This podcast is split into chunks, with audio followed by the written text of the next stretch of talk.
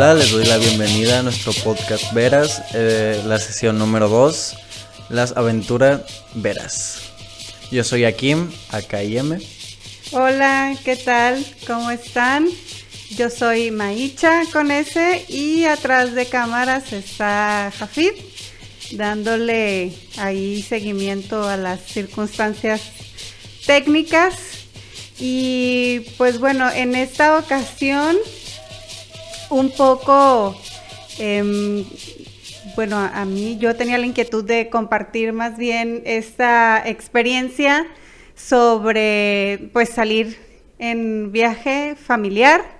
Claro que eh, tenemos esa característica de planear pues con tiempo las actividades y me gustaría que nos compartieran cuáles son esos acontecimientos inesperados que han sucedido en tus vacaciones. Lo digo porque eh, nos sucedió una situación allí que eh, en unos momentos les vamos a, compartir. También eh, pretendemos pues incorporar algunos fragmentos de Em, los lugares que por allí anduvimos y unas fotitos, ¿no? Para que este, ahí lo chequen y nos cuenten, pues además de esto, que les ha sucedido algo que les haya pasado en, algunas vacaciones y pues que chequen allí em, las, pues eh, sobre todo las, la experiencia que vivimos. Pues nosotros partimos desde la esperanza o la, felicidad de que íbamos a visitar el Chepe, de que íbamos a ir al Chepe a turistear. Y nos despertamos gloriosos en una mañana, un miércoles. Hice yo mis extraordinarios y luego nos subimos al carro y nos fuimos de viaje en nuestra, en nuestra felicidad de por fin irnos de viaje después de tantos días de pandemia. Y... Porque el año pasado no salimos, ¿no? Pues, el año pasado eh, generalmente eh, hacemos el esfuerzo o planeamos vacaciones de verano. Entonces el año pasado, pues evidentemente no hubo esa oportunidad.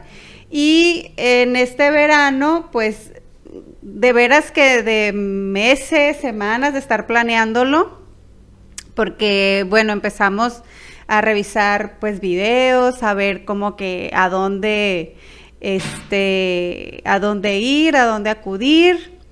Y, y que, que, lo disfrutemos pues todos, ¿no? Porque hay cosas que me gustan a mí, que no le gustan a él, o cosas que no pretende el, el otro, mi otro hijo. Entonces ahí tratamos de involucrarnos en el grupo y bueno, al final decidimos esta parte de ir al recorrido del el Chepe, ir a Krill. Entonces ya pues todos los cuatro ya íbamos con todo el con todo el trip mental de ah, el paisaje, el tren y demás. Pero y ahora sí. y el miércoles ya llegamos a los mochis Llegamos al hotel y llegamos como a, como a qué hora llegamos como a las 6, 7. Hicimos, sí. hicimos como el check-in como a las 6, 7. Y ya, no, y ya nos metimos al cuarto del hotel. No quisimos hacer nada, pues porque pues ya habíamos estado en todo el viaje y como hicimos una parada como de una hora porque nos paramos a comer. Eh, llegamos un poquito más tarde y nos quedamos descansando ahí en el, en el hotel. Luego ya fuimos a cenar y al día siguiente eh, nos fuimos a cenar y ese día no hicimos nada porque al día siguiente nos tocaba ir a Topolobampo. Y eh, este nos a la mañana siguiente eh, nos recogió como una van y ya nos llevó a Topolobampo para hacer todo el recorrido. Ahí en, en el asunto de los mochis, yo sí quiero precisar que, bueno, somos de Culiacán, Sinaloa, ¿no? Ya saben. Y, y, los mochis pues quedan muy cerca de aquí, dos y media, dos horas y media más o menos.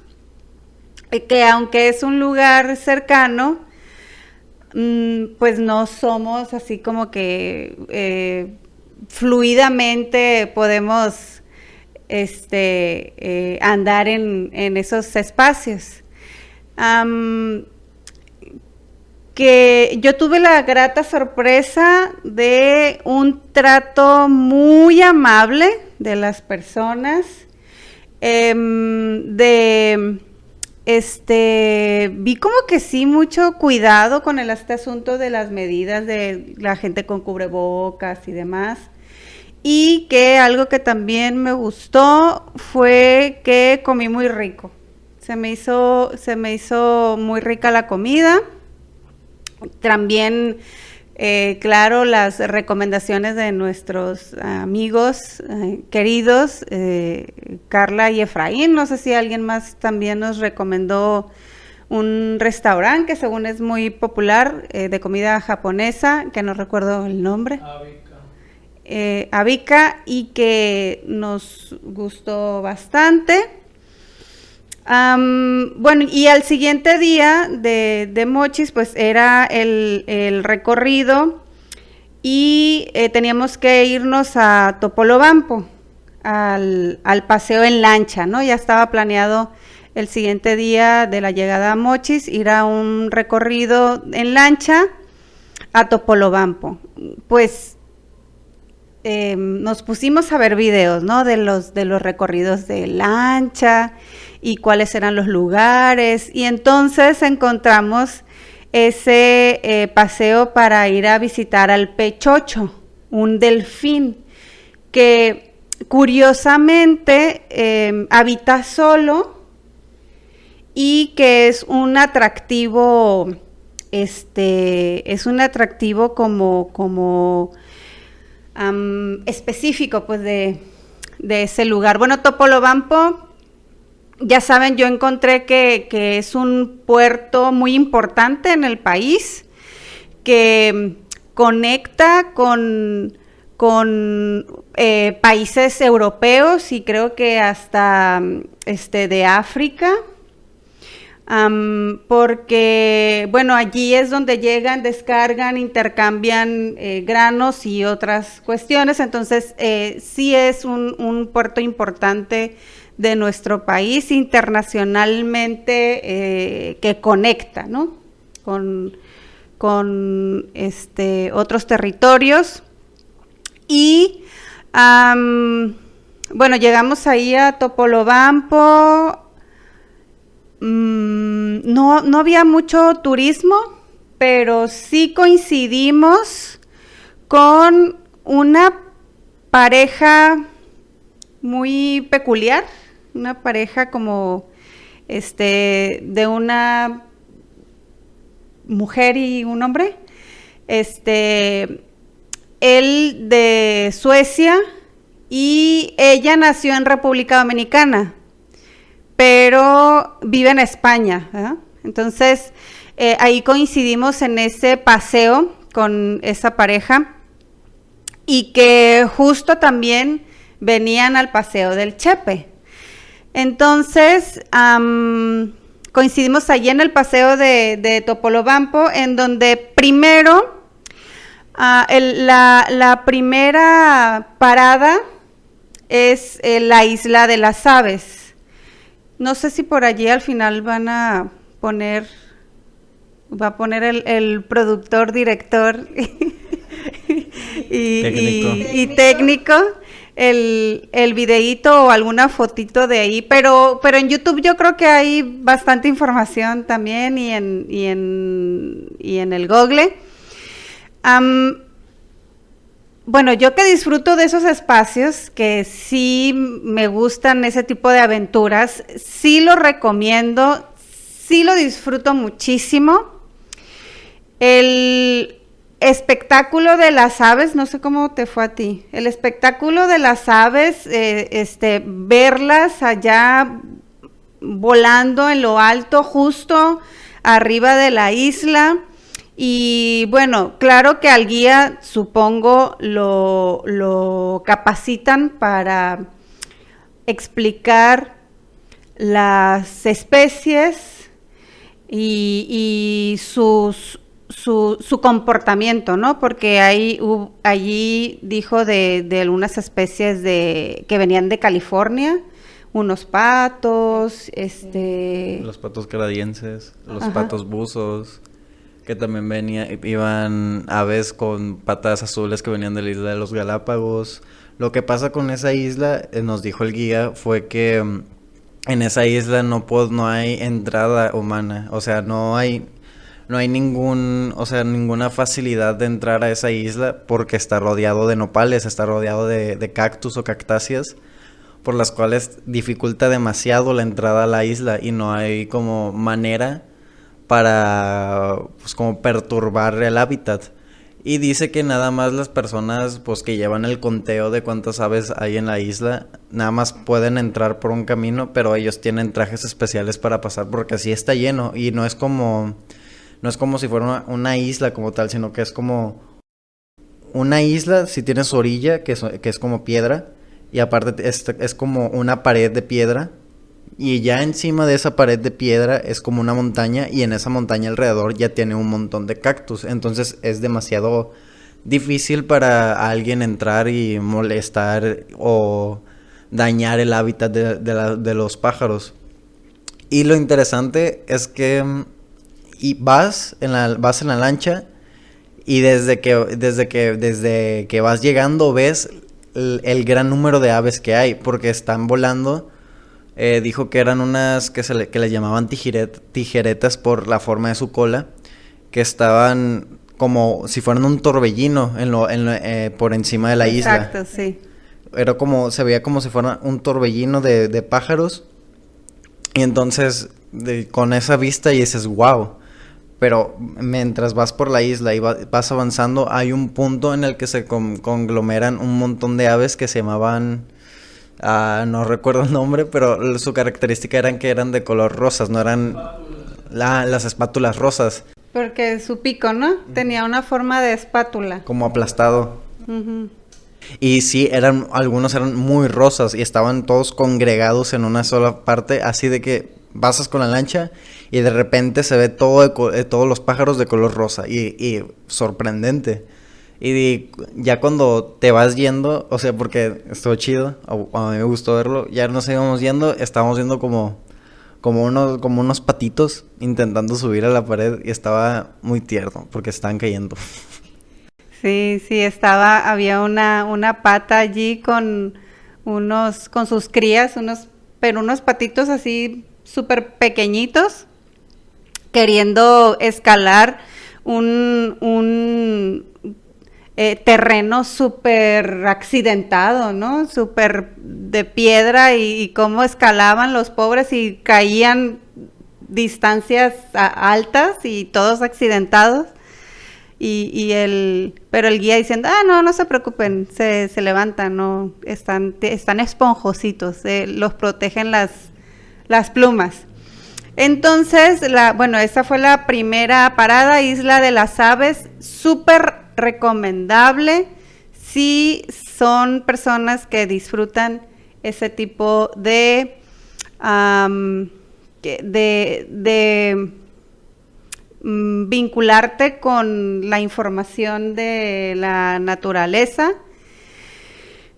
después continuamos un poquito adelante, bueno, empezamos a ver como avistamiento de algunos delfines en grupo, estaban ya con otra lancha, con otras personas este, eh, en otro paseo, pero allí yo sí capté ahí un fragmentito de, de, algunos, porque había momentos en los que sí saltaban, como, bueno, me había tocado a mí ver en películas o videos este, que saltan y decía el guía que que estaban jugando. Em, continuamos al espacio del cementerio de Barco, donde el guía mencionó que allí, em, allí dejaron ese barco, dejó de funcionar y entonces sirvió un poco como para hábitat de algunas aves. Estaban allí ya unas aves en su espacio y que Em, ahí también se iban a pescar algunas personas. Y continuamos con el tan esperado, yo, yo sí estaba emocionada por el pechocho porque desde que llegamos yo sí le pregunté al guía que si nos garantizaba por lo menos ver al delfín y eh, él dijo, verlo sí, pero tocarlo pues no lo puedo garantizar porque pues... A veces está de malas. Sí, entonces, em, bueno, ya entramos en una en una en un espacio que hasta parece este programado para que sea un eso, ¿no? Una entrada, porque está rodeado de estas, bueno, de entrada es bien espectacular porque está la playa y, hay este vínculo con lo desértico. Este, hay eh, eh, el, la vista de los cerros, la vista de los cerros, este, eh, pues como un, espacio desértico y, pues estamos en la playa, ¿no? Entonces es, es un, un espacio con bastantes manglares y en cuanto entras, bueno, si hay otras lanchas, los guías ya saben cómo perseguir al pechocho, ¿no? Este, a mí me parece que de pronto se fastidia, porque de pronto es como que deja de aparecer y, y decía la otra compañera que estaba, que el pechocho jugaba con nuestras emociones, porque de pronto pues salía por acá y ya de pronto ya no lo veíamos y salía por la otra orilla. Y bueno, ahí nos traía el pechocho eh, persiguiéndolo. Un delfín, un delfín grande.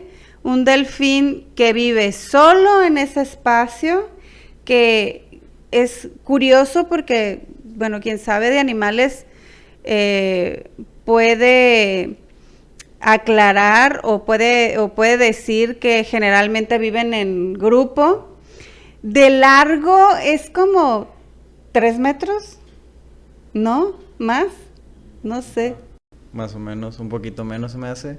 Pero sí está muy grande porque aparte de, de, de grande, largo, tiene 33, 32 años, nos dijo. O sea, ya lleva mucho tiempo viviendo en, en ese lugar y dice que desde, desde que estaba chiquito que ahí vive y, no es que viva solo, a lo que nos referimos con vivir solo es que vive, no vive con otros delfines, no convive con otros delfines. en, ese, en ese sitio que es como, está como encerrado por manglares, este, mm, ahí vive solo, como, como en un círculo muy grande. Y entonces ahí hay peces y ahí mismo come y ahí mismo, ahí mismo vive, ahí mismo lo visitan las lanchas. Y comentaba también que ah, este, el guía que de vez en cuando agarraba un palo y, y ¿Qué palo? ¿Quién sabe? Nunca lo agarró, que capaz se lo había inventado, quién sabe si, si ellos lo tienen guardado, pero dice que agarra un palo, el pechocho, agarra un palo y eso significa que ya está estresado y que no quieren que, se le acerque. Porque, o sea, porque cuando llegamos, este, había otras dos lanchas, ¿verdad? Y entonces, como que nosotros, o sea, no, no directamente fuimos hacia, hacia el delfín, sino que fuimos, eh, sino que estaban las otras dos lanchas con el delfín y luego ya nos empezamos a acercar nosotros. Y entonces como que sí alcanzaban, alcanzaban a acariciar los otros barcos, pero estaba diciendo un guía, no, pues es que está comiendo. Y entonces no se quedaba tanto con las lanchas. Y ahí estuvimos dándole como media hora, 20 minutos. O sea, estuvimos ahí como, como golpeando el agua, este, llamándole para que se acercara. Y pues al final sí se, sí se acercó y el guía ahí lo lo tenía domado, decías. Es que fue impresionante porque el guía se llama Francisco, porque Francisco, muy paciente y siempre, siempre como muy atento en que estuviéramos como satisfechos con el viaje. o con la experiencia. Y siempre contestando bien amable nuestras preguntas, nuestras dudas. Y eh, al entrar nos dijo primero, no griten, este, porque se puede espantar el, el delfín. Y le golpeen el agua, le gusta mucho que le rasquen. Claro que yo lo primero que le pregunté, oye, ¿nunca ha mordido a nadie? porque, bueno, este el asunto de estar golpeando el agua, pues, y que de pronto saliera y que, no sé, se molestara o algo. Pues Francisco dijo que no, que nunca había mordido a nadie, que nunca se había portado este, de esa forma, que golpeáramos el agua y que le llamáramos. Háblenle al pechocho, háblenle cariñosamente. Y, y estuvimos persiguiéndolo, de pronto Karim lo pudo tocar, de pronto tú lo tocaste también. Lo tocó un montón de veces. Ajá, y Jafí también lo tocó, yo este no no todavía no no había coincidido porque eh, teníamos que recorrer de una punta a otra porque se movía de un lado a otro. Y y era muy insistente el guía, rásquenle, le gusta mucho que le rasquen. Miren, vean cómo lo voy a hacer yo. Y de pronto ya lo volteé a ver y estaba con el pechocho, pero lo tenía como hipnotizado. Así le estaba rascando fuerte, no me acuerdo si era la parte del, hocico o de una aleta, pero le estaba rascando fuertesísimo al, al delfín. Y el delfín estaba como perrito panza para arriba y sí, sí le dije, es que sabes cómo dominarlo, lo tenía totalmente dominado. Un buen rato estuvo ahí. Y sí, sí alcancé a tocarlo, todos felices, jijiji, jajaja, porque ya habíamos cumplido con ese cometido del paseo de la lancha, del pechocho.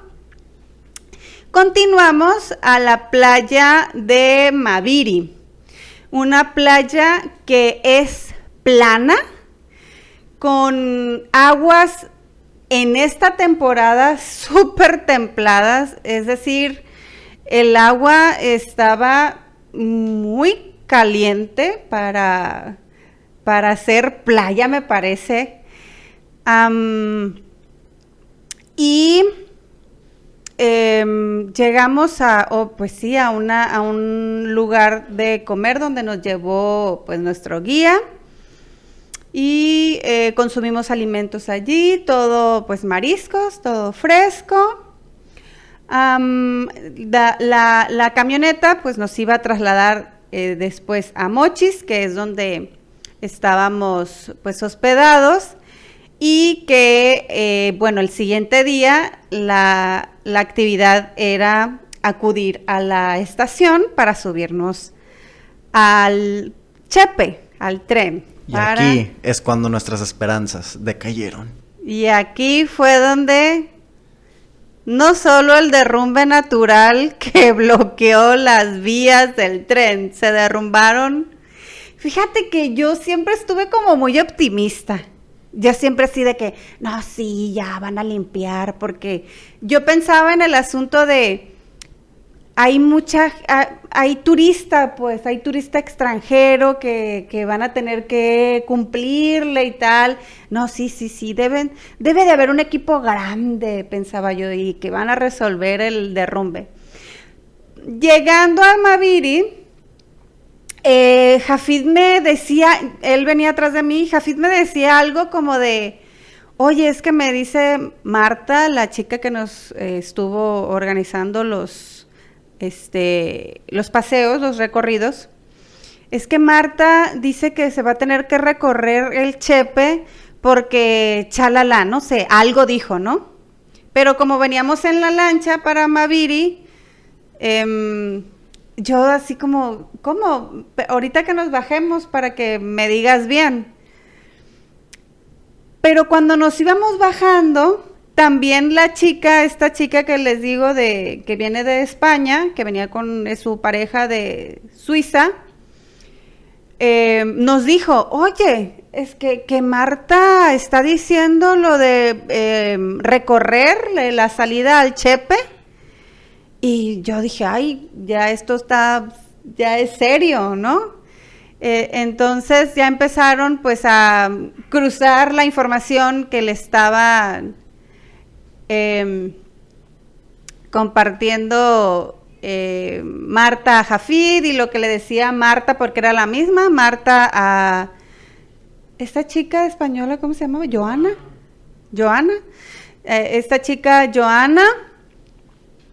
Y bien preocupada Joana con su pareja, que se llamaba, se llama Urs. porque él justamente venía solo al paseo del Chepe. Es decir, él de Suecia había visto un documental. Vio unos videos del tren del Chepe y habló con Joana, le dijo, oye, quiero que me acompañes, tal, tal, tal. O sea, él es el que más bien motivó para lo del viaje y ella estaba muy preocupada por eso porque es que como, y, además tenían vuelos, vuelos de, de, eh, de ida a um, República Dominicana, que es donde ella eh, donde ella nació, donde tiene familia, creo, no lo sé. Y entonces decía, pero es que si me mueven, ¿yo cómo le voy a hacer? Y él es el que viene al, al recorrido del Chepe y tal. Y entonces es donde les digo yo que yo me ponía muy positiva, así de, no, sí, lo van a arreglar. Se va a recorrer mañana, el sábado, el domingo, no importa, hay que, hay que, nos esperamos, ¿no? Em, eso era un jueves, ¿no? Sí, fue jueves eso y viernes salíamos al Chepe. El, el viernes estaba planeado subirnos de la estación de Mochis al Chepe que iba a, mm, no a Krill, ¿verdad? Iba a, antes de Krill.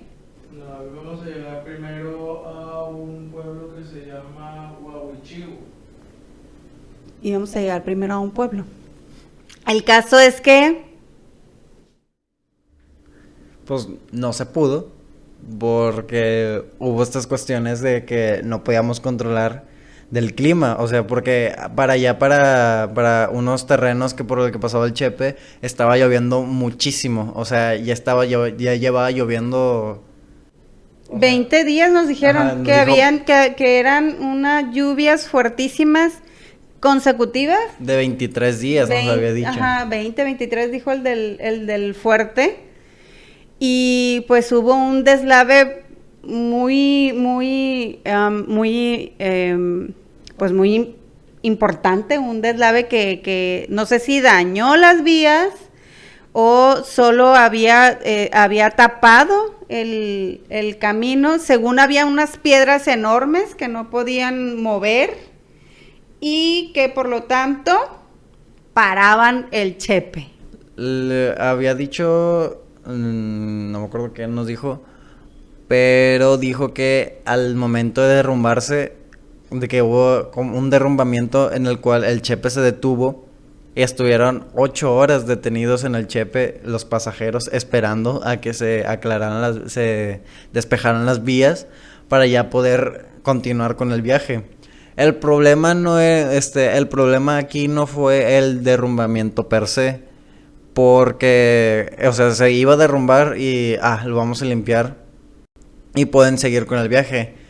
Eh, el, no fue ese el problema per se, sino que fue el problema el, de las lluvias continuas, porque entonces la este Ferromex o la asociación de, o sea, la asociación del Chepe fue este decidieron terminar con las, con las actividades del Chepe temporalmente porque podía haber este, un accidente que podría pasar a mayores.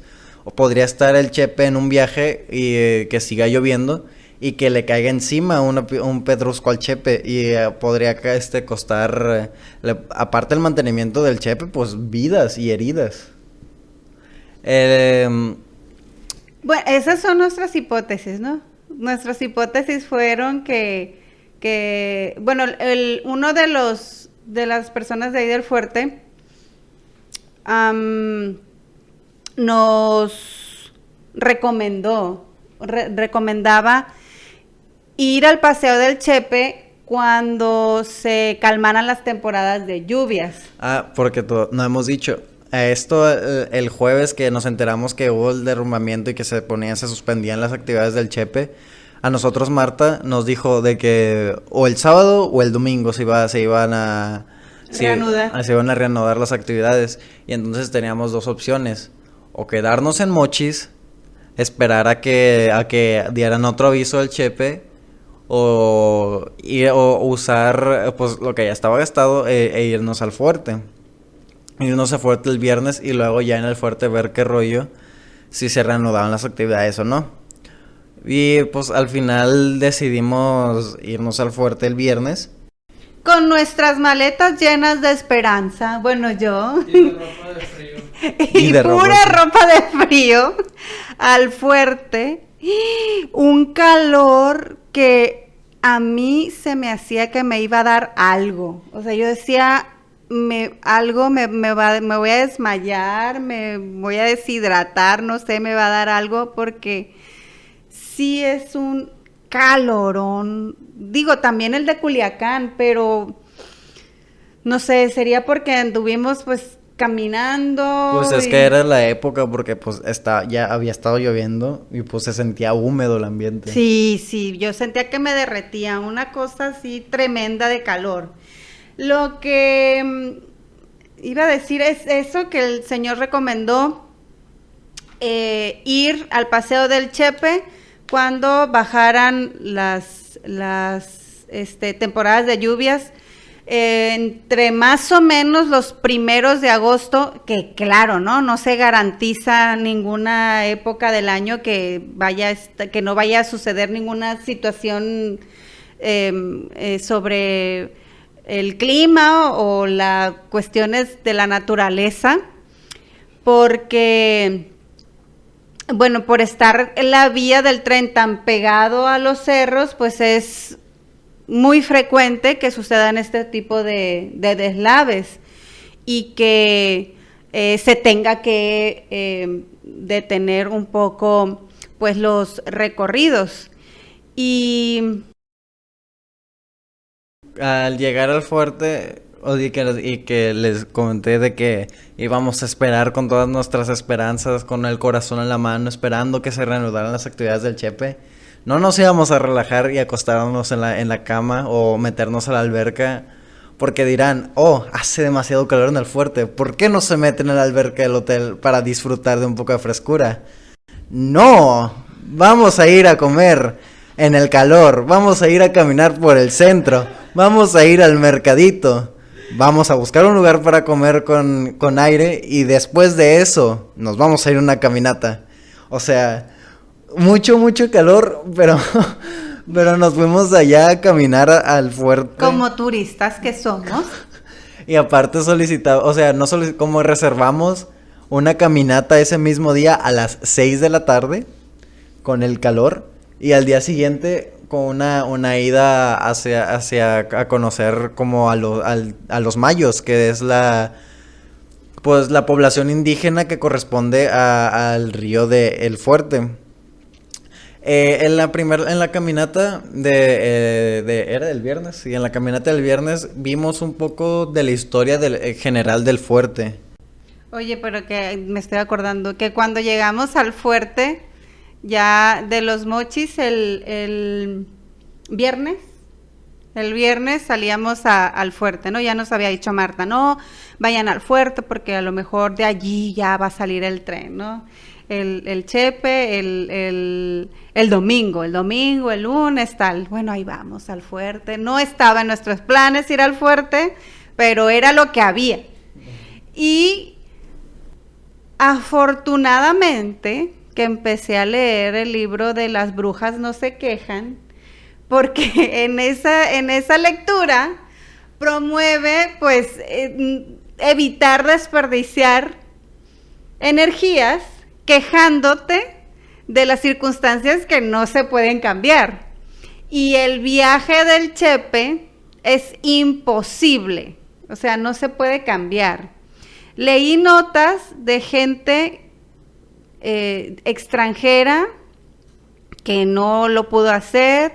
Leí una noticia de una familia que iba a ir a Chihuahua para una graduación o evento importante y no pudo ir. Entonces, eh, creo que somos de las personas afortunadas porque vivimos cerca de Mochis, bueno, dos horas y media nada más. No perdíamos vuelo, podíamos recorrerlo sin ningún problema. Entonces sí, considero que somos personas afortunadas, viéndolo desde el lado positivo, y que este por, por haber tenido esa, esa lectura de las brujas no se quejan, dije, no me voy a quejar, lo voy a tomar por el lado amable. Entonces, ya llegamos tempranísimo al fuerte, bajo el escalón de la camioneta para entrar al hotel. Y hay un grupo de, de señoras, de mujeres como de un viaje. Y, y este se acercan con el conductor Jesús para preguntarle sobre un viaje a Mazatlán. Oye, ¿y tú nos puedes llevar a Mazatlán y cuánto cuesta? Y pásame tu contacto y tal. Y, nos, y sentí yo que me volteó una de ellas a ver en cámara lenta, así de, ¿vienes a lo del Chepe? Y yo, sí, olvídalo. No hay chepe en un mes. Ya nos dijo nuestra agencia. Y yo con las poquitas esperanzas que llevaba, pues ya en ese momento así de ya, o sea, se habían terminado, ¿no? Ya llegamos a la recepción y sí, justamente no había chepe, ya no había fecha, o sea, no había fecha de cómo reanudar el viaje, ya ahora sí me convencí de que se cancelaba esa aventura. Y entonces sí, pues decidimos, porque, pues bueno, una mamá que es medio activa, no porque, porque pues era aprovechar estar allí. Ya habíamos ido, pero, pero aquí en mi Carime estaban muy pequeñitos y, y fue este, otra experiencia muy diferente, que también la disfruté bastante, pero ahora sí fue, fue muy diferente porque ya se involucraron más en, en, em, en, actividades más de, de, conocer. Y eh, bueno, sí, nos, nos integramos en el grupo para esa caminata, que la caminata implicaba un recorrido al hotel, ¿cómo se llama el hotel? Hidalgo, no sé qué. Posada del Hidalgo. Posada de Hidalgo. Es de los, pues, populares, creo, allí en, en el fuerte. Uno de los seis hoteles que nada más que hay en el fuerte. eh, pueblo mágico, este, el Fuerte de Sinaloa, también muy, muy recomendable si no han, si no han disfrutado los recorridos. Hay bastantes actividades, eh, sí, me, sí me sorprendió porque sí hay bastantes actividades para las personas turistas, eh, que implica el contacto con la naturaleza. Y el, la historia de este hotel es este, interesante y eh, cómo se fue integrando la construcción, la infraestructura del hotel. Y entonces nos llevaban, nos llevaron a un recorrido. Eh, también era la explicación de los edificios más emblemáticos de historia y em, algunas casas, ¿no? De entrada, voy a empezar diciendo que soy malísimo para los nombres. o sea, de los nombres que, me dijeron, que dijeron en la caminata, no recuerdo muchos. Eh, que empezamos esta caminata en el hotel. ahí específicamente en el hotel, porque pues era como, era como un trabajador ahí del hotel, Miguel se llama, y nos empezó a explicar el origen del, del hotel. al parecer, eh, como porque está como en, como en una loma el hotel, en, esa, en ese espacio donde estaba el hotel, habían tres casas y eran las tres casas más grandes o las, las tres casas de la, pertenecientes a las familias más ricas de ahí. Y que al final, este, con el paso del tiempo se empezaron a desalojar y el dueño del hotel compró las tres casas. No recuerdo si fue primero una, luego otra, o las tres así al mismo tiempo, pero sí compró las tres casas y empezó a, remodelar las casas para, o sea, para convertirlas en hotel o para adaptarlas a, las habitaciones y las necesidades que uno que, que necesita un hotel. Y también en ese terreno como sobrante empezó también a hacer estructuras para conectar este, las tres casas y, con, y hacer las habitaciones en esas tres casas, pero que al mismo tiempo sea un hotel todo, todo junto y puedas este, como entrar a todos los lugares del hotel por las los caminos o las escaleras que estaban en el hotel. Luego nos, nos, empezó a explicar este, la historia de los mayos o de los lloremes, porque había como una pintura en una, en una pared y nos empezó a explicar um, la historia de pues, los indígenas nativos de, del fuerte, que son mayos o lloremes. Eh, mayos, creo, este, si mal no recuerdo, nos dijo que significaba este, que vivían debajo de la ramada al lado del río. Y entonces, cuando al llegar los españoles, primero llegaron los, los jesuitas y empezaron, y empezaron a... Los, porque empezaron a evangelizar a los mayos, pero no de manera como abrupta, no de prohibirles sus, pues, sus costumbres o sus fiestas, sino que los jesuitas empezaron a, aprender este el mayo o el que este su lengua, su lengua de, de los indígenas, para explicarles sobre el catolicismo. Pero luego llegó otro grupo que no recuerdo que... Um, otro grupo religioso español. Llegaron los franciscanos y entonces corrieron a los, a los jesuitas. Y los franciscanos sí, sí um, este, corrieron a los jesuitas y al momento de correr a los jesuitas también corrieron a los mayos de ese terreno. Porque pues eran, eran porque pues a ellos les interesaba esas tierras porque en, esa, en esas tierras había, había minas, había oro.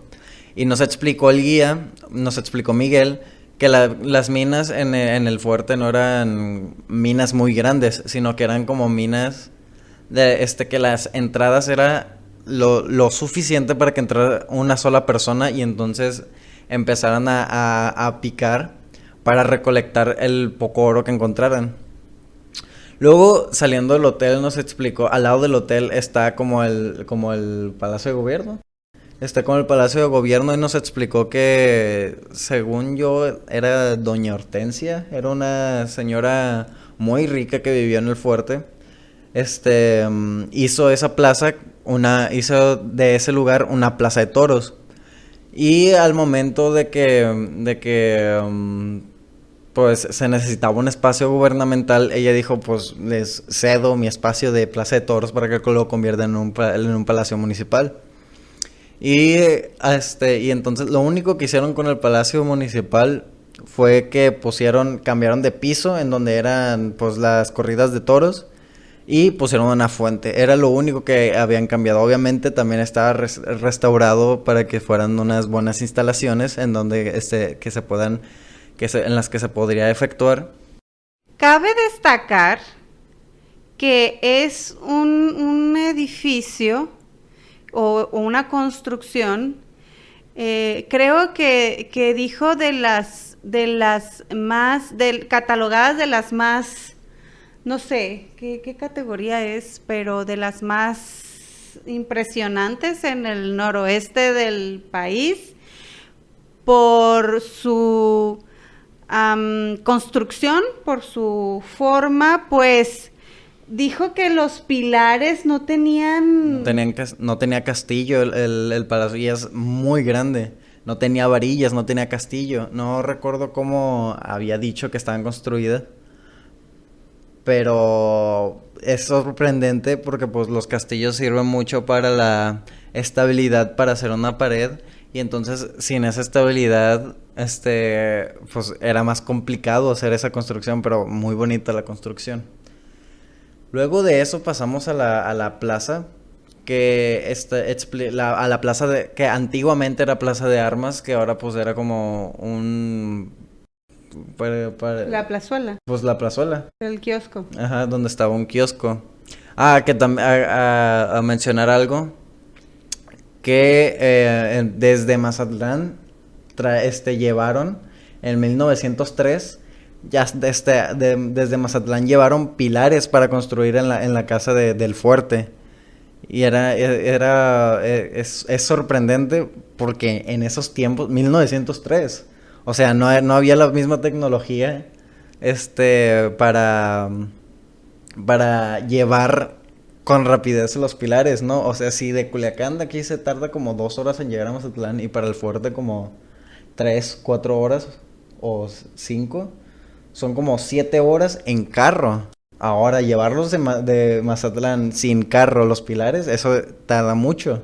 Y también y voy a que el kiosco también de allá de la, de la plaza también era del, del, mismo, del mismo lugar, era de Mazatlán. Y decía Mazatlán 1903. O sea, en 1903 se puso ese lugar de Mazatlán. De ese lugar hecho, que estaba hecho en Mazatlán. Y me parece sorprendente porque en 1903 llevaron pilares, llevaron el kiosco, armaron el kiosco ahí. Y no había, la, no había mucha tecnología. Es, antes era mucho de esperar. O sea, si mandaron a pedir esos pilares para su casa, tuvieron que esperar semanas o días, no sé cuánto. O años. Años también. O sea, es, sorprendente. Y nos explicó que ahí en esa plaza, en esa plaza, había antes como, pues en esa plaza de la plaza de armas, ahí se, formaban los ejércitos en días de, en celebraciones, supongo. Y entonces contó que mm, antes había como una, como una, antes hace muchísimo tiempo, antes había como una barrera de los cuales de la barrera para adentro estaban los ricos y de la, de la, de la línea para atrás estaban los pobres para separar la, las, clases. las, clases. sociales. Y entonces dice que, mm, que se eliminó. O sea, como que no duró ni 20 años esa cosa y se eliminó. Se quitaron las barreras y entonces ya se pudieron eh, los mismos, el utilizar el mismo espacio, eh, las diferentes clases sociales, ¿no?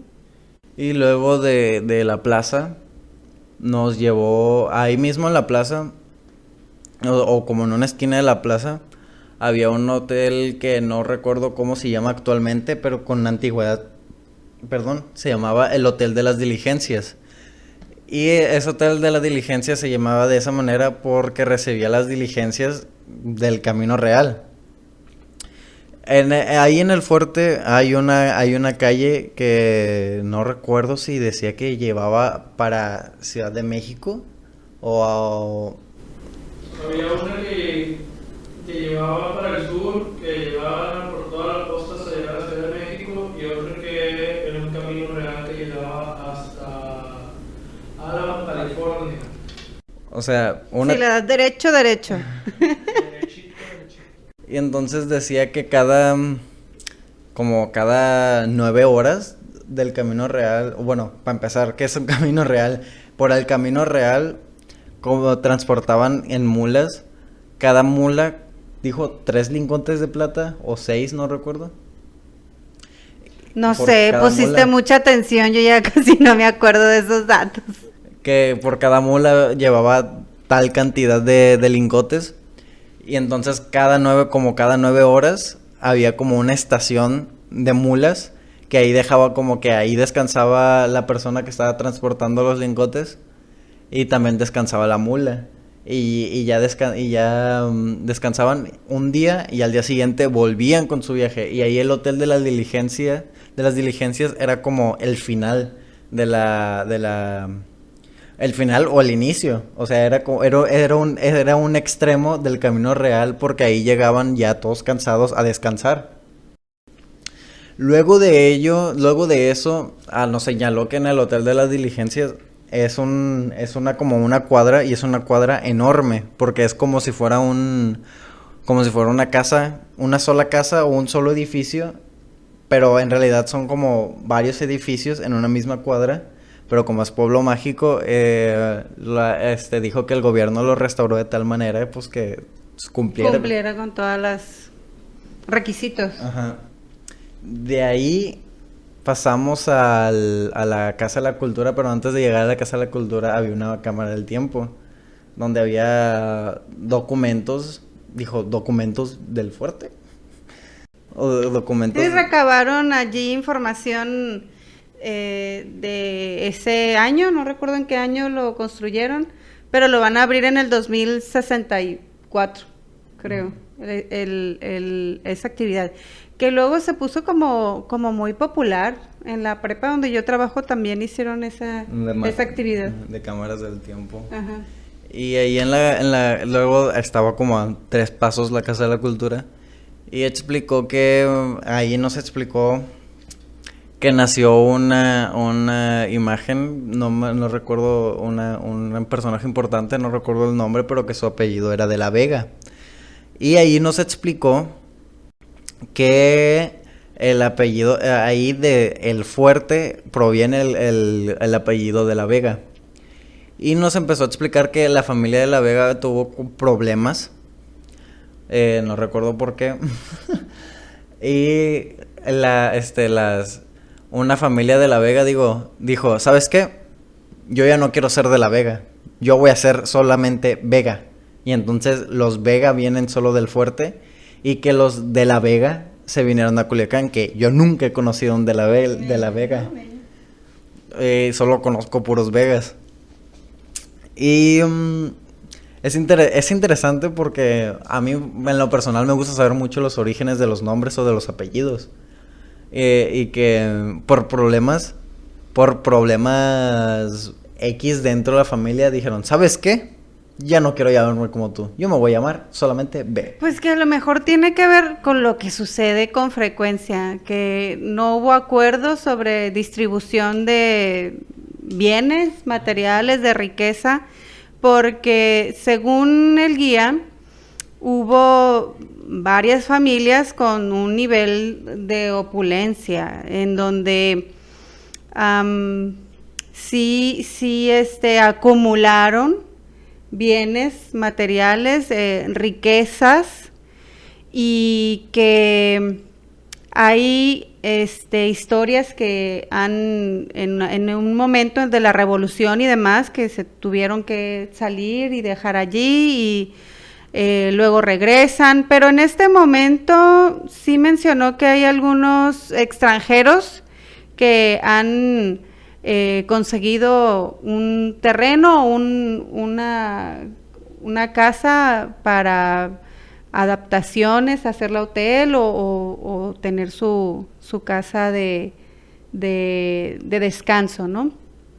Este, me parece que, que yo les comentaba ustedes, ¿no? Que el, guía hizo mucho énfasis en las familias que tenían mucho dinero y sus apellidos y que si tuvieron hijos, que si no tuvieron, que si el, que tuvo tres esposas al mismo tiempo y, y, datos de esos que a lo mejor es lo que a veces mucha gente le gusta escuchar, ¿no?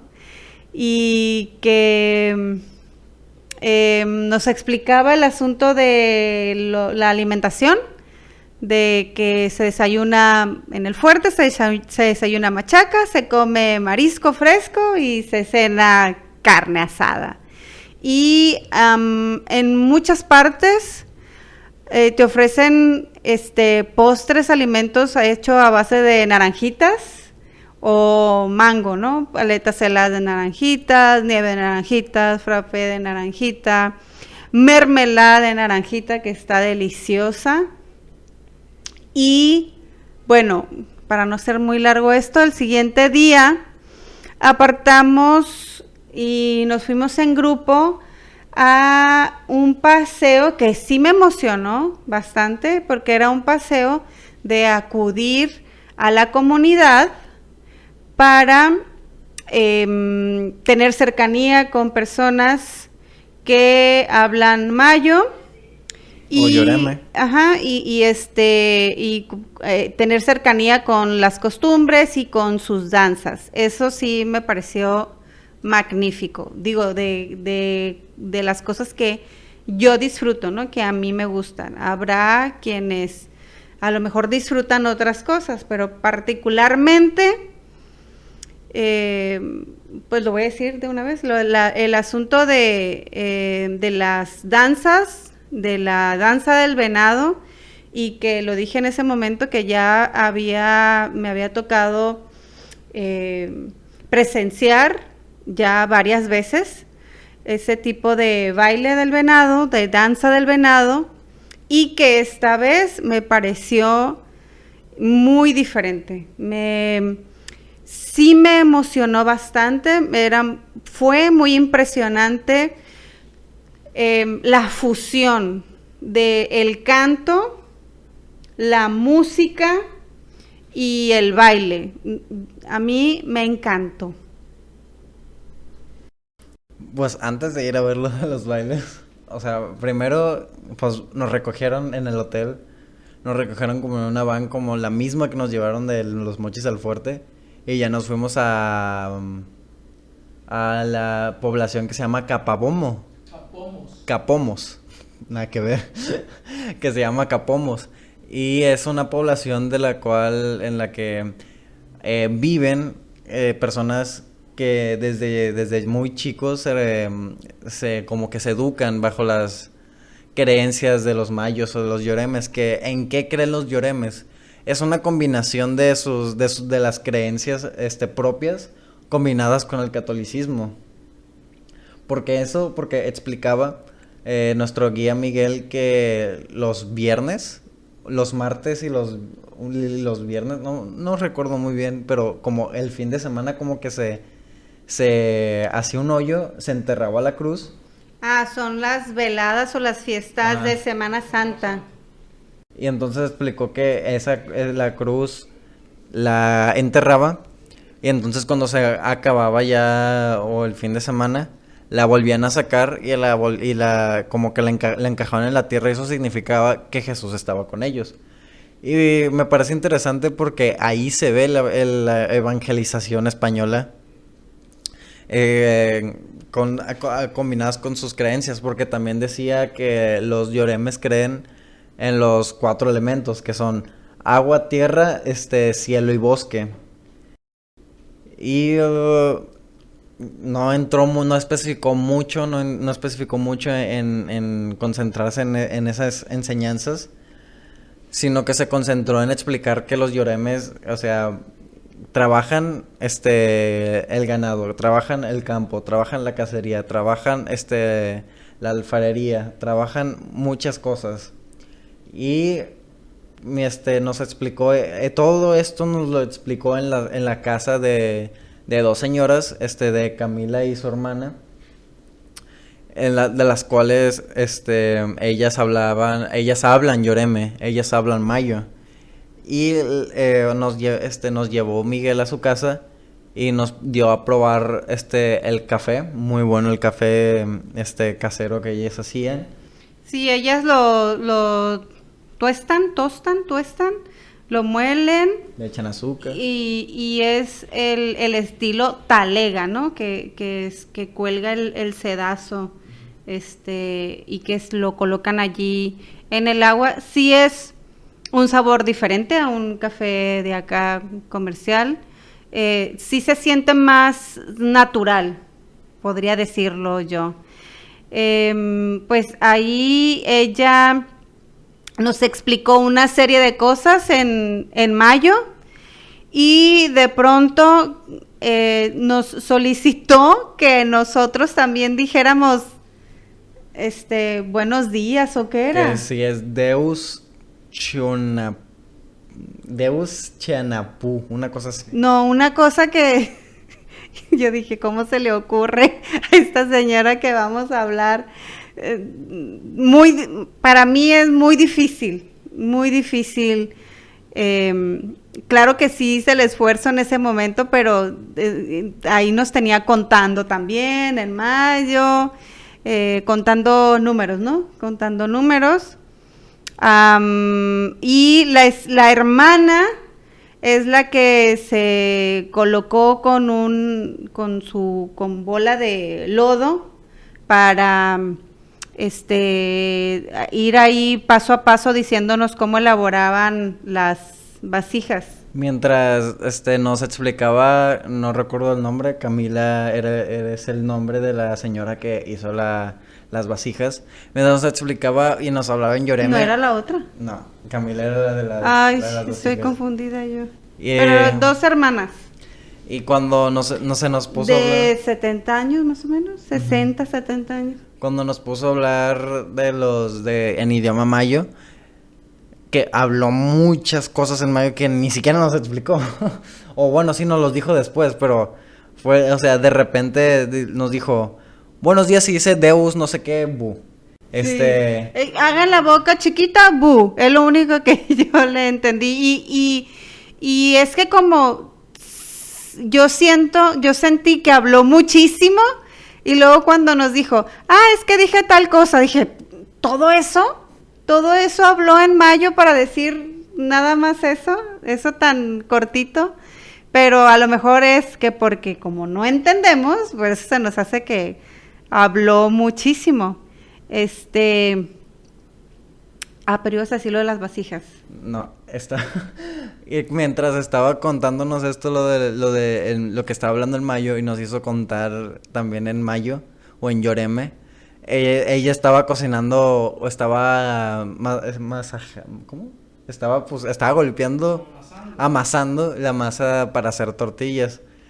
Que era, estaba haciendo como, era una masa que ya tenía preparada, ya la tenía hecha y era una, una masa a base de maíz de la cual empezó a, amasar y entonces le empezó a golpear para luego hacer como nos hizo hizo tortillas este caseras para los que estamos visitando que obviamente pues supongo que a ellas les da una paga pues los del los del tour. Yo vi que le dio un sobre amarillo pues, con un contenido. Espero que sí sea una cooperación porque nos ofrecieron unas bandejitas con frijoles. Frijol, café. Característicos de aquel lugar. no son como estos. Son unos chiquitos con un puntito como café. Este, café y tortillas. Y pues bueno, es chamba y, qué bueno que, que eh, además de que les llevan, les lleva visitas, pues se promueven, ¿no? Promueven y dan a conocer eh, los usos, costumbres, hábitos de esas comunidades que, por supuesto, mm, considero que, que, que, tienen circunstancias de pronto complicadas, ¿no? Que son, son comunidades pues alejadas, eh, que de pronto a lo mejor no, bueno, ahí decía, eh, mencionaba en un momento que no tenían tanto problema de cáncer y demás, el guía, ¿no? Fue el que lo comentó. Pero sí había, por ejemplo, desnutrición. Em, y, y yo le preguntaba sobre las mujeres, que si había participación como más activa, no solamente en lo en el hogar y las chicas pues dice el que dejan de estudiar porque pues no hay este la condición económica para seguir formándose en, en esa área, ¿no? Y de entrada ya en el fuerte no hay como muchas mucha elección de, de instalaciones para estudiar que por ejemplo como aquí en Culiacán que hay muchas secundarias, muchas preparatorias, muchas carreras, allá en el fuerte nada más hay hay dos, creo que dijo, o había dos, no, no recuerdo si dijo que estaba nada más la, la Universidad Autónoma de Occidente y la Universidad Autónoma de Sinaloa. Eh, y, mm, y sí, había, había dicho, el, eh, había dicho Miguel que las hijas del, de, mm, de Camila, porque la, su hermana no había tenido hijas, que las hijas o nietas de Camila habían sí habían estudiado, pero solo estudiaron hasta la preparatoria, porque en la Universidad Autónoma de Occidente nada más había mm, como administración de empresas, psicología y había como cuatro carreras nada más. Y no, no había mucho de dónde elegir y entonces pues como ya tiene, como también aparte de este Camila, este era la que hacía como vasijas.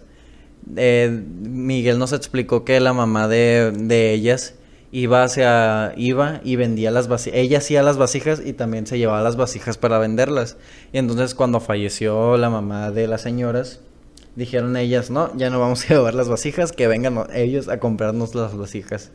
Y entonces Camila ya este, nos dio la demostración de cómo se hace una vasija rápidamente y ya nosotros cooperamos, aparte de la, de la propina, cooperamos comprando manteles y... Ah, sí, que se los puse aquí para mostrarles. Bueno, esa si quieres mostrarlo, lo, lo compramos ahí en la plazuelita. El, el adorno este ese adornito lo compramos ahí en la plazuelita y que son pues animales este característicos de allí del fuerte. Y eh, la que está aquí es una la vasijita que, allí vendían las, las dos hermanas, donde llegamos a, a la charla y a, que, a querer hablar ahí medio mayo. Este, esa máscara fue es en, en donde danzaron. Que ahorita para allá vamos. Sí, y este, que lo compró Karim. Y los dos Este que es un amuleto, contienen unos polvos poderosos. Contiene un polvo con siete raíces que sirven para la protección de las malas vibras. Es que me lo voy a poner.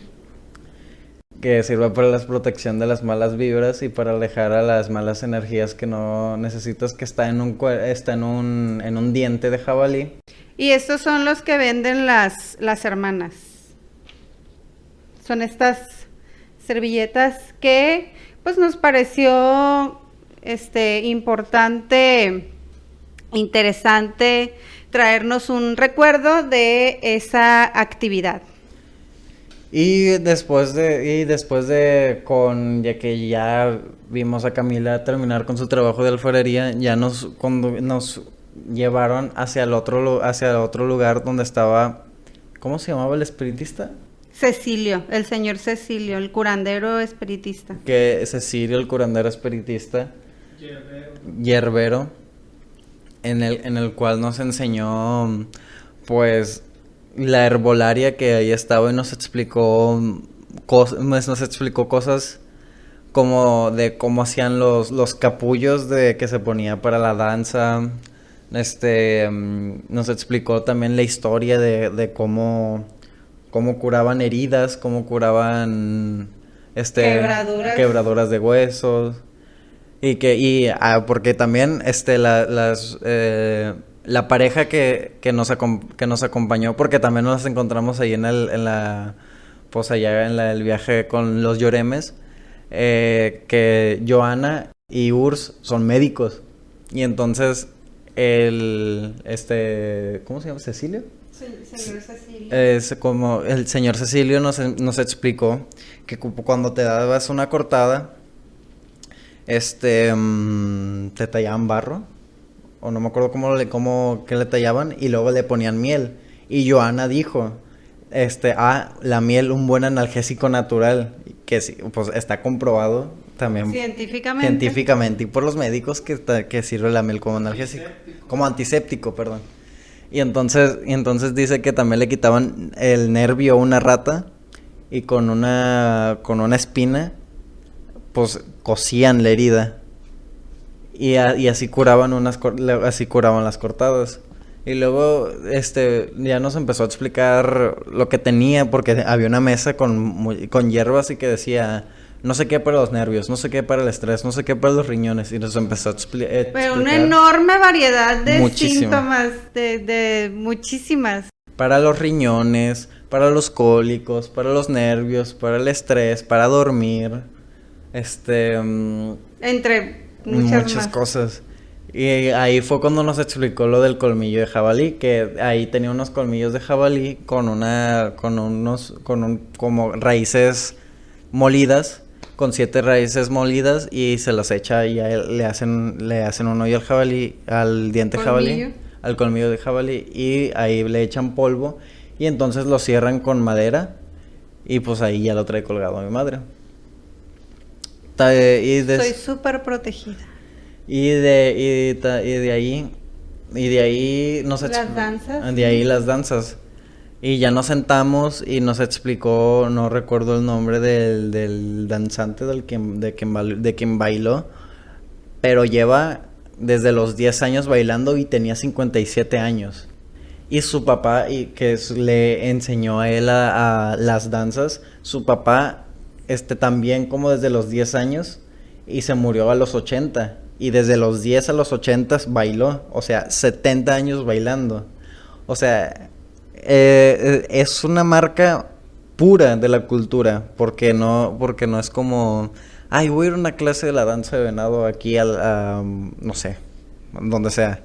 Es, es, la, es cultura pura, es la, se la pasó, explicó el guía Miguel, que eran oficios que se pasaban por la familia y entonces su papá le pasó el oficio de la danza y era, era la cultura como en lo más puro.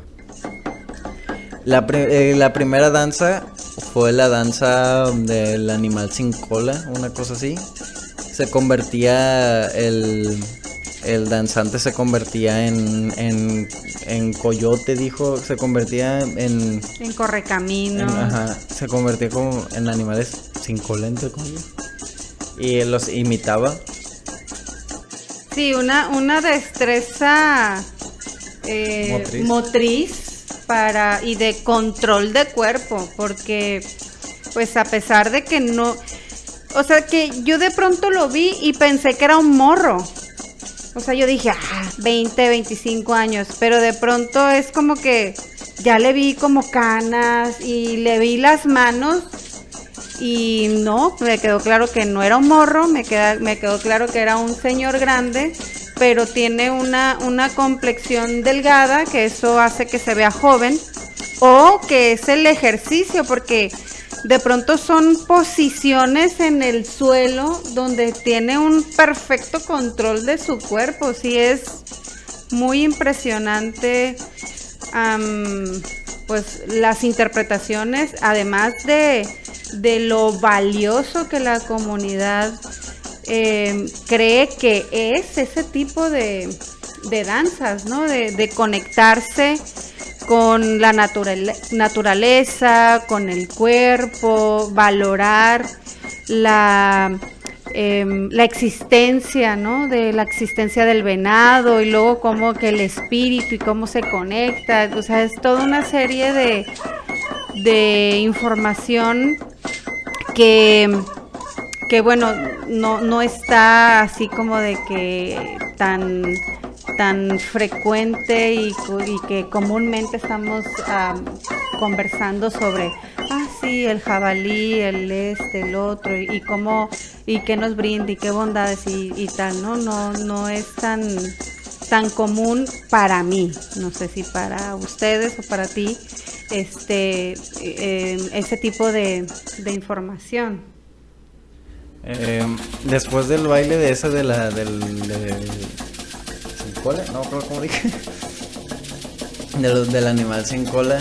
Vino una danza que era la danza del, del, viejito, del anciano. Y si imitaba como si fuera un anciano encorvado, caminando paso a paso. Y nos comentaba el guía que esa danza se, se la hacía se, pues, se hacían en la, pues, en la, cuando velaban a un santo, esas, esas danzas se hacen como para entrar la amistad, como para olvidar todo lo negativo y eh, juntarse como comunidad.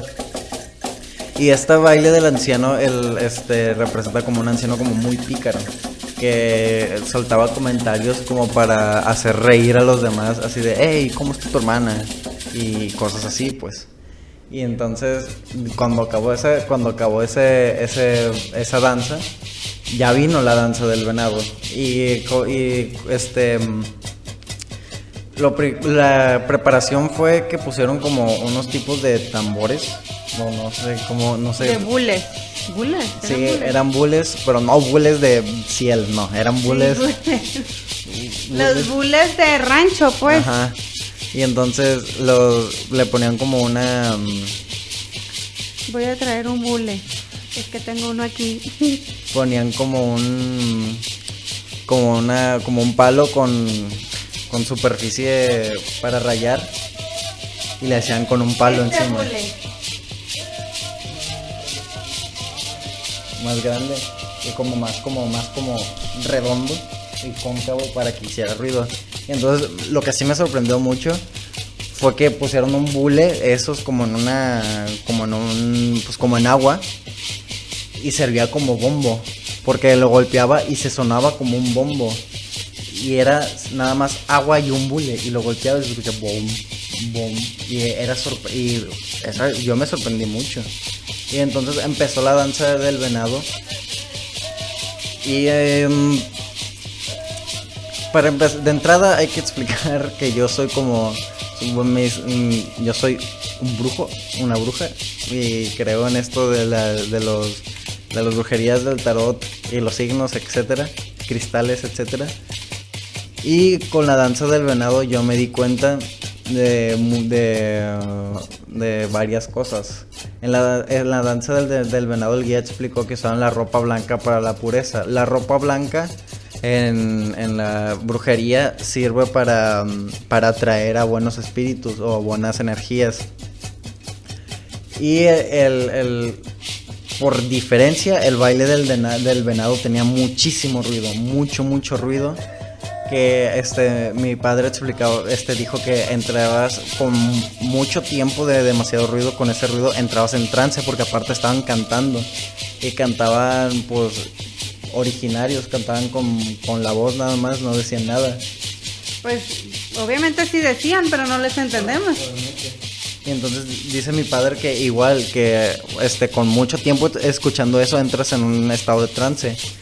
Pero también se este se puede que este se, um, se puede um, o yo lo yo lo vi así que a, a los malos espíritus no les gusta no les gusta el ruido para, por ejemplo, si vas a hacer una tirada del tarot, es recomendable como que limpiar el área y una forma de limpiar el área es aplaudiendo para espantar a los espíritus o golpeando dos cosas. Y entonces, eh, al final del, de, la danza, el guía nos dijo que esa danza sirve para atraer energías puras, para atraer como pues la, este como la magia blanca dijo que este y yo, y entonces concuerda, porque concuerda su versión, que obviamente mis creencias ya es un conjunto de muchas creencias que yo lo entiendo, que han ido evolucionando con el tiempo. Y entonces como que me alegró, como que fue como, ah, mira, también este también pasa que él dijo que esa danza era para atraer a lo puro y según lo que yo creo, lo que yo he leído, eso, todo esos, ese ritual que hay en la danza, de, alrededor de la danza del venado, sirve para espantar las malas vibras y para atraer a las buenas. Y, y eso es todo. Al final se acabó, al final terminó de danzar este el señor y ya pasamos a dar las propinas y a comprar los recuerditos. Sí, sí, una, una aventura que eh, tuvimos que flexibilizarla porque no estuvo planeada de esa manera, pero em, salieron cosas buenas con todas esas rituales de energía positiva, nos eh, reivindica el asunto de eh, esperar para luego disfrutar el recorrido que era el objetivo principal, el, inicial. Y bueno, queremos este, compartirles allí unas, unas cositas que grabamos. Ojalá lo disfruten, ojalá les guste. Y bueno, pues nos despedimos de la conexión, de la charla, del episodio del día de hoy. Creo que, que nos ampliamos un poquito, pero es que venimos todavía con la emoción de la experiencia de la aventura. Cuéntenos, por favor, cuáles son esas cosas inesperadas que ustedes también han pasado en los viajes. Y eh, nos despedimos. Allá eh, atrás de cámaras, pues está Jafid. Em, me despido. Mi nombre es Maicha, con S. Yo soy Akim, AKIM. Y juntos somos Veras. Bye.